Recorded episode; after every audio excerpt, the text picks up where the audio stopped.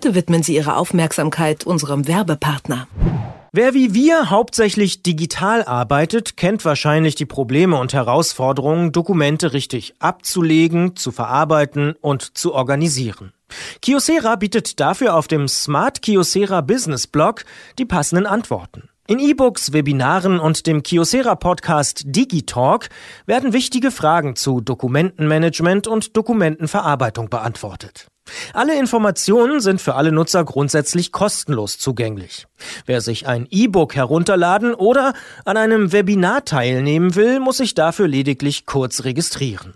Den Kiosera Podcast Digitalk finden Sie auf Soundcloud und alle wichtigen Informationen zu Dokumentenmanagement und Verarbeitung auf der Smart Kiosera Seite. Die Adresse lautet smart.kiosera.de. Fortschritt. Technik bei Detektor FM. Markiere die Bilder, auf denen Autos zu sehen sind oder wie viel ist 3 plus 7? Vielleicht kommen dem ein oder anderen solche Aufforderungen und Fragen bekannt vor. Nicht aus der Schule, sondern aus dem Internet, denn das nennt man Captures. Das sind Sicherheitsabfragen und die werden seit Jahren genutzt, um Foren, Webseiten oder Logins sicherer zu machen. Und dieses System soll jetzt erweitert werden und zwar mit Gesichtserkennung. Also Zeit, darüber mal zu sprechen. Und dafür ist mein Kollege Merten Waage im Studio. Hallo Merten. Hallo. Den Begriff Capture, den kenne ich und Captures habe ich auch schon mal gesehen, aber wie genau das funktioniert, weiß ich eigentlich nicht. Dieser Begriff Capture ist nur eine Abkürzung und zwar für Completely Automated Public Turing Test to Tell Computers and Humans Apart. Okay, das ist wirklich einfacher Capture als das. Genau, und Turing Test kennt man vielleicht. Das weiß ich noch, äh, Alan Turing, Vordenker der Digitalisierung und so weiter, hat ja mal gesagt, dass in der Zukunft ein Mensch einen Computer nicht mehr von einem anderen Menschen unterscheiden können wird, wenn er mit ihm chattet. Und das ist quasi der Turing-Test. Ne? Kann ein Mensch erkennen, ob er mit einem, es mit einem Computer zu tun hat oder mit einem Menschen? Genau, und das macht das Capture. Das versucht sozusagen zu trennen, ob ein computergenerierter Account von einem richtigen Menschen zu unterscheiden ist. Und das Capture arbeitet da mit Fragen und Antworten, wie du eben schon gesagt hast, Zahlen oder auch Rätsel mit Bildern.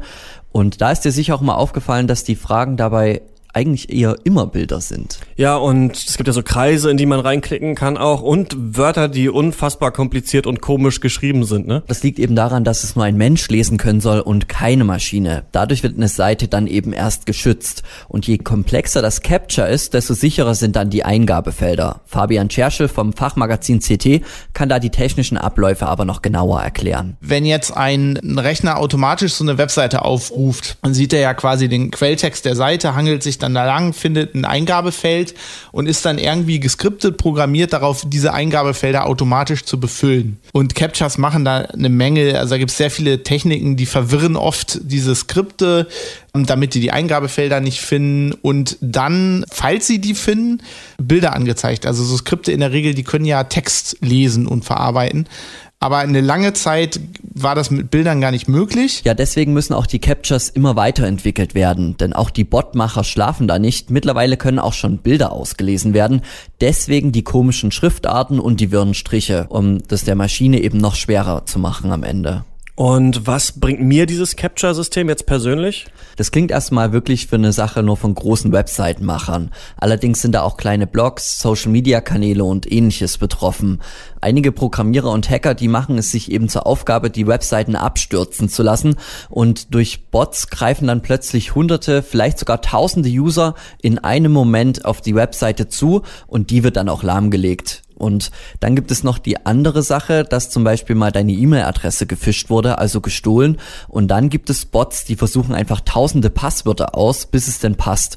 Und so ein Capture interagiert dann dazwischen und schützt sozusagen zumindest deine E-Mail-Adresse, indem dann normaler Mensch eingreifen müsste und da das Capture zu lösen. Aber es gibt doch auch diese, wo einfach nur steht, sind Sie ein Roboter? Und dann klickt man einfach auf dieses, nee, ich bin keiner drauf und äh, dann kommt man da rein. Das ist ja, denke ich mir, ja gut, aber es muss doch ein Roboter, muss doch auch diesen Haken anklicken können. Das wirkt im ersten Moment sehr einfach, aber der Computer würde wesentlich schneller reagieren als du, weil der sieht, okay, ich soll etwas anklicken im Skript und macht es direkt, das ist ein Bruchteil der Millisekunde. Mhm. Und da weiß das Capture im System dann, oh, das kann nur ein PC gewesen sein, so schnell reagiert kein Mensch. Okay, also zu langsam, zu dumm, es muss ein Mensch sein, weil es ist bei mir auch schon oft passiert, dass ich nicht lesen konnte, was da steht, bei diesen komischen Hieroglyphen mit Strichen noch mittendrin. Und dann stell dir mal noch vor, du hättest eine Sehbehinderung, da ist nämlich die Krux an den Systemen.